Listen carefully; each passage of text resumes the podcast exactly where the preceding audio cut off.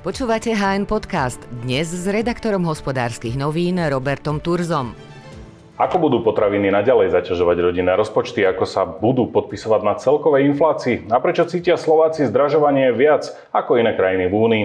Témou bude aj to, ako sa vyvíja motor slovenskej ekonomiky priemysel, ako sú na tom obchodníci a ako bude vyzerať spotreba v domácnosti či úspory bežných Slovákov. Tak o, tom, o týchto témach sa dnes porozprávame s makroekonomickým analytikom slovenských sporiteľne Marianom Kočišom. Dobrý deň, vitajte. Dobrý deň, ďakujem pekne za pozvanie. Pán Kočiš, inflácia bola na základe aj vášho komentára na Slovensku v marci vyššia ako priemer eurozóny. Slovenské ceny a medziročne rastli o 14,8%, kým v eurozóne o 6,9%. Ako je možné, že sme na dvojnásobku tohto priemeru? Mm-hmm. Celková inflácia v eurozóne je ťahaná predovšetkým potravinami, alkoholickými nápojmi a tabakom, uh, čo predstavuje rast uh, medziročný na úrovni 15,4 Ostatné, ostatné produkty nejaké bežnej spotreby, prípadne služby rastú menej.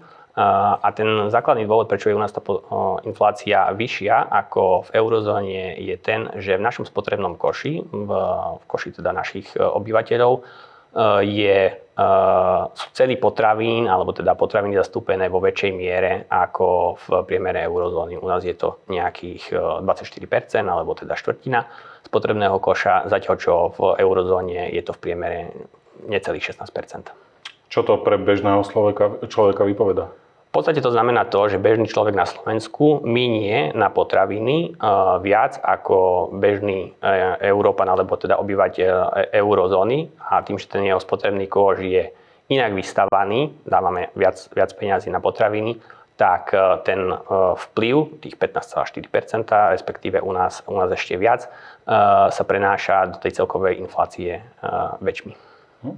Z vašej správy vyplýva, že ceny potravín rastú viac v strednej a východnej Európe kvôli cenám hnojiv a energii. Zatiaľ, čo u nás bolo spomínaných 30%, v Írsku a Francúzsku tu bolo 12 a 13%. Prečo je na tom východ horšie? prvom rade za tým vidíme e, nárast e, cien, e, ktoré vstupujú do poľnohospodárskej výroby, alebo teda medzi, medziročný nárast týchto, týchto cien u nás, respektíve v, v Maďarsku a pobalských štátoch, ktoré teda sú v tomto prípade ešte pred nami, bol tento nárast v priemere vyšší ako v Európskej únii, zatiaľ čo v južnej a západnej Európe bol, bol nižší ako, ako je priemer. u nás to bolo, tento nárast predstavoval 39%, zatiaľ čo priemer Európskej únie je na úrovni 32 uh-huh.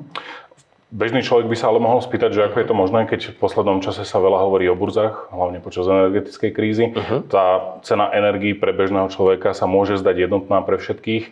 Sú za tým všetkým distribučné poplatky a jednotlivé špecifika jednotlivých trhov? Presne tak. Vidíme za tým predovšetkým rozdiely v cenách energií, ako ste povedali, tie sú viac menej rovnaké pre všetkých ale e, ten rast je spôsobený tým, tou našou naviazanosťou predtým na plyn, e, ktorý prichádzal z východu e, z Ruska a ten náraz je preto od, u, nás, u nás ako keby teda vyšší. Samozrejme teda vstúpali aj distribučné poplatky, ktoré súvisia s tým, že keď musíme hľadať iné zdroje, respektíve nahrádzať a, a suplovať plyn celkovo, alebo teda energie celkovo, tak to následne predražuje tieto vstupy do, mhm. do poľnohospodárskej výroby.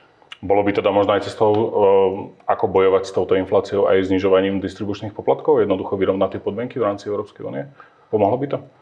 Tak eh, pomohlo by to, ale samozrejme to už je eh, záležitosťou národných, národných ekonomík a jednotlivých distribútorov, ako sa dokážu efektívne vysporiadať s týmito poplatkami. A predsa len ak, ak nakupujeme plyn eh, z, z terminálov, eh, ktoré sú na pobreží iných členských štátov, tak tie poplatky budú vyššie, ak by sa ten plyn dostal k nám ako, ako pre krajiny, ktoré majú terminál na svojom pobreží. Hm. Objavujú sa tu aj politické nápady, ako túto situáciu riešiť, napríklad kontrolovanie marží, čiže stropovaním. Je toto cesta? Ako by takýto krok zapôsobil na ceny potravín? Videli by sme možno podobný scenár ako v Maďarsku? No, je to možné. Stropovanie finálnej ceny nepovažujeme za úplne najefektívnejšiu cestu. Oveľa efektívnejšie, za oveľa efektívnejšiu cestu považujeme možno podporu už priamo v tej prvovýrobe alebo teda pri tých cenách vstupov.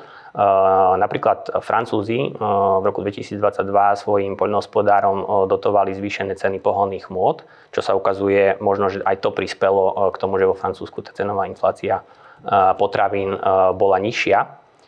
Čiže toto považujeme za, za efektívnejšiu cestu, pretože ak stropujeme finálnu cenu, v konečnom dôsledku nejakým spôsobom milíme spotrebiteľa, milíme trh, a ako sme videli možno aj na príklade Maďarska, nakoniec predsa len sa tie ceny niekde vyrovnajú, respektíve rastú násobne viac, ako, ako ak by bol ten možno vývoj ceny postupný. A spomínate podporu e, prvovýrobcov. Malo by to ešte u nás podobný efekt ako napríklad v Dánom Francúzsku, lebo predsa len ich zvýšené náklady sú už teraz započítané v celkovej cene? Presne tak, to je veľmi dobrá otázka. E, v tejto chvíli sa nám javí ceny, ako sme už spomenuli, ceny na energetických burzách e, klesajú. To znamená, v, v tejto chvíli už je možno na túto podporu neskoro a jednoducho potrebujeme, potrebujeme počkať, kým e, kontrakty, ktoré boli uzavreté minulý rok, jednoducho dobehnú, zatvoria sa e, nové kontrakty pre dodávky energii, prípadne e, ceny plynu sa prejavia vo výrobe hnojív, ktoré budeme, budeme spotrebovávať v nasledujúcej sezóne a tým pádom ceny by mali pozvolne začať klesať, respektíve tá dynamika rastu cien by mala a začať klesať. Hm. Je toto možno z vášho pohľadu také memento, ako sa správať, ak by znovu rastli ceny energii markantne? Jednoducho zobrať si ten príklad napríklad z takého Francúzska, hneď dotovať prvovýrobcov a zabraniť takému markantnému rastu? Každá situácia, ktorá v budúcnosti môže prísť, môže priniesť nejaké svoje vlastné špecifika, takže je trošku ťažké odpovedať takto všeobecne. Na druhej strane určite platí, že včasná reakcia hneď na začiatku priniesie nejaký synergický efekt práve možno vo finálnych, vo finálnych cenách. To znamená, že ak urobíte niečo na začiatku s, s nejakým nákladom, tak tento náklad bude asi nižší ako ten, ktorý by ste museli zaplatiť, ak idete sanovať finálnu cenu. Hmm. Budú práve potraviny aj naďalej faktorom, ktorý bude u nás infláciu ťahať nahor? V tomto roku áno. Potraviny budú aj naďalej takým základným ťahuňom inflácie. Pozitívne ale je, že očakávame, že ceny aj kvôli energiám a teda priamo energiám alebo nepriamo povedzme prejavať cez, cez hnojiva, začnú pozvoľna klesať, prípadne tá dynamika, dynamika sa zníži. Ten ten pokles si zase tiež netreba úplne predstaviť e, nejaký markantný e, na ceny z roku 2018, e, povedzme, pretože aj tá báza sa zmenila, ako keby to znamená, že ceny možno mierne poklesnú alebo sa spomalí teda dynamika, ale bude to v podstate relatívne malý, malý prípadný malý pokles. Očakávame, že do konca roka by mali ceny, alebo, alebo tá, tá dynamika by mala poklesnúť zhruba o polovicu. To znamená, že koncom roka by potraviny mohli, alebo tá cenová inflácia potravín mohla byť na úrovni niekde okolo 14% aktuálne je plus minus 28 medziročne. Čiže polovica. Aký vývoj teda očakávate celkovej inflácie do konca roka? Uh-huh.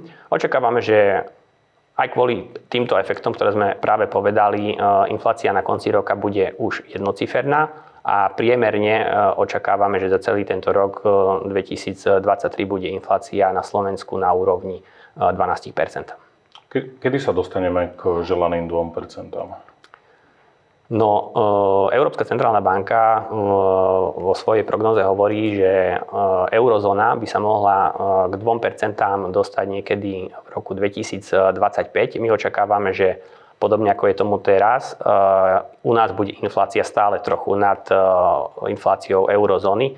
To znamená, že ak eurozóna bude uh, mať infláciu na úrovni 2% v roku 2025, tak my sa tam dostaneme niekedy v tom období, respektíve trochu neskôr. Súvisia s, tým, s týmito všetkými dôvodmi aj maloobchodné tržby. Tie síce aj rastli, ale zároveň aj poklesli. Vy nám určite vysvetlíte prečo. Ako sa vyvíjali, aký je dôvod? Malo obchodné tržby poklesli trochu viac, ako sme očakávali. Poklesli o 2,5%, ale treba povedať, že ide o reálny pokles, pretože nominálne tržby mohli rásť najzákladnejším, alebo teda najväčším príspevkom k samotnému poklesu bol práve pokles tržie v super a hypermarketoch, kde klesali cez 4 ale tu treba práve to zdôrazniť, že oni klesali reálne, nominálne rástli, to znamená, že reálne, reálne tie tržby boli väčšie, ale nestihali, ak zohľadníme infláciu, tak nestihali za infláciou. Mhm. Aký bol dôvod tohto celého? No, očakávali sme, že domácnosti sa začnú takto správať, že jednoducho obmedzia svoju spotrebu a práve tá obmedzená obmedzená spotreba domácností, ktorých jednoducho v minulom roku klesli reálne príjmy, bude mať za následok klesanie tržieb v malom obchode. Uh-huh. Ako sa bude z vášho pohľadu vyvíjať spotreba domácnosti? Spotreba domácnosti bude pravdepodobne, alebo teda podľa nášho názoru, ďalej klesať. Čo je predovšetkým zapričinené už, ako som spomínal, tým, že domácnosti reálne, ich príjem sa reálne znížil a zároveň miera úspor, ktorú dokážu domácnosti generovať, sa taktiež znížila pod úroveň 4%, ak započítame teda aj peniaze, ktoré smerujú do, do dôchodkov. Mm, tento stav v podstate domácnosti ako keby teda dostane do nejakého diskomfortu. Oni prirodzene obmedzia svoju e, spotrebu, aby tú mieru úspor dokázali opäť e, nejakým spôsobom e, generovať. A tiež ešte treba povedať, že v minulom roku, lebo tá báza je, že v minulom roku ťahali, alebo slovenskú ekonomiku ťahali práve, práve spotreba, spotreba domácností ale išlo e, z časti aj o efekt odloženej spotreby, kedy jednoducho e, domácnosti alebo obyvateľia nakumulovali peniaze v, v takých tých prísnych pandemických rokoch, kde jednoducho nebolo kde a ako míňať peniaze. To znamená, že sme dobiehali v, v spotrebe to, čo sme zameškali v roku 2021 začiatkom roku 2022. Môžeme teda očakávať menšiu spotrebu a snahu väčšie sporenie a dá sa aj povedať, že možno dokedy? Uh, môžeme to určite očakávať. Uh, je samozrejme ťažké povedať, že dokedy to takto bude, ale v zásade by mohlo platiť, že tento stav s nami ostane minimálne, kým reálne mzdy budú klesať. To znamená, že miera inflácie bude prevyšovať mieru nárastu miest zamestnancov. Očakávame, že ešte minimálne v tomto roku sa tak stane. To znamená, že v tomto roku budú, bude táto spotreba klesať. Uh-huh. V budúcom roku by sa to mohlo zlepšiť. Vy ste to už sám spomínali. Uh-huh. Je celkom e, známe, že v minulom roku ťahla ekonomiku práve spotreba. A ako sa teda situácia bude vyvíjať? Je to pre ekonomiku problém?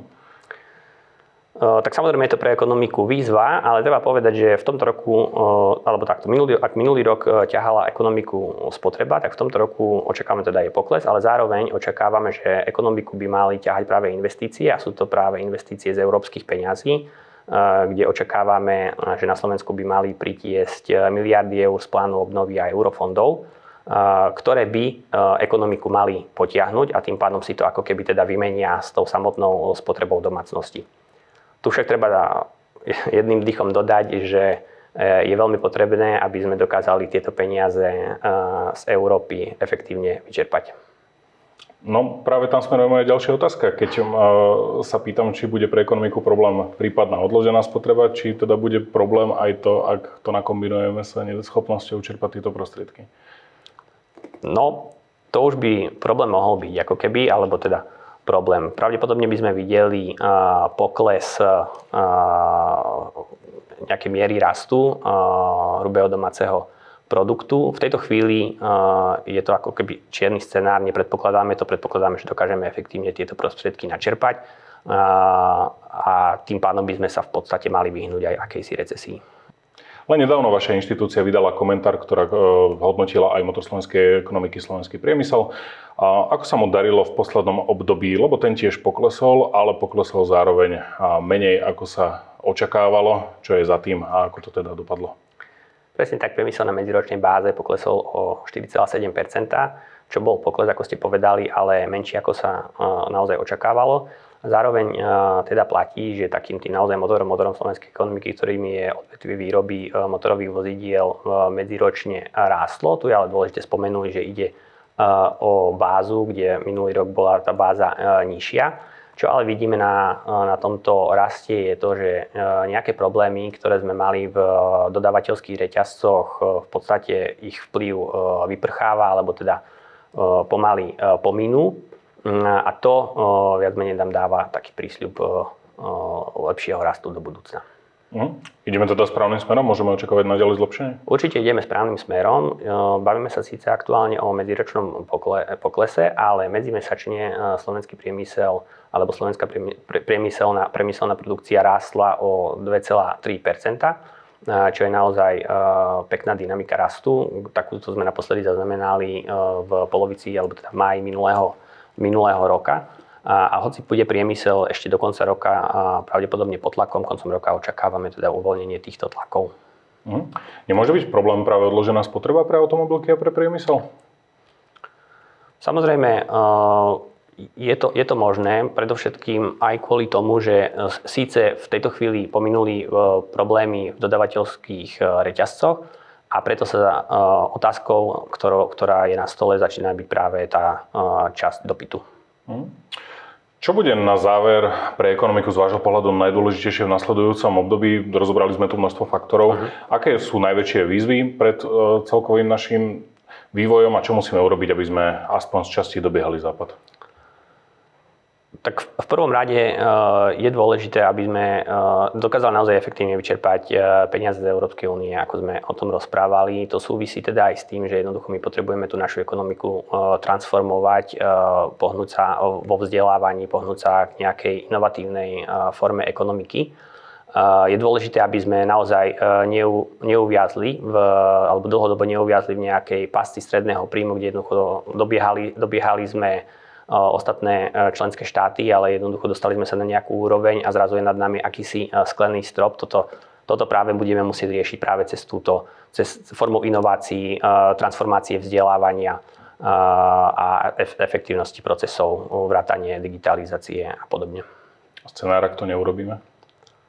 Scenár, ak to neurobíme, je, že naozaj objazneme v v tej pasci, ktorú som, ktorú som spomínal a to znamená, že naozaj, že tá, tá konvergencia uh, k smerom k tým rozvinutejším ekonomikám bude viaznuť a zadrhávať sa. Ďakujem veľmi pekne za rozhovor. Za čo. A ja ďakujem veľmi pekne. HN Podcast pre vás pripravujú Marcela Šimková, Mário Blaščák, Robert Turza, Nina Janešíková, Ľuboslav Kačalka a Alžbeta Heriga Vendová.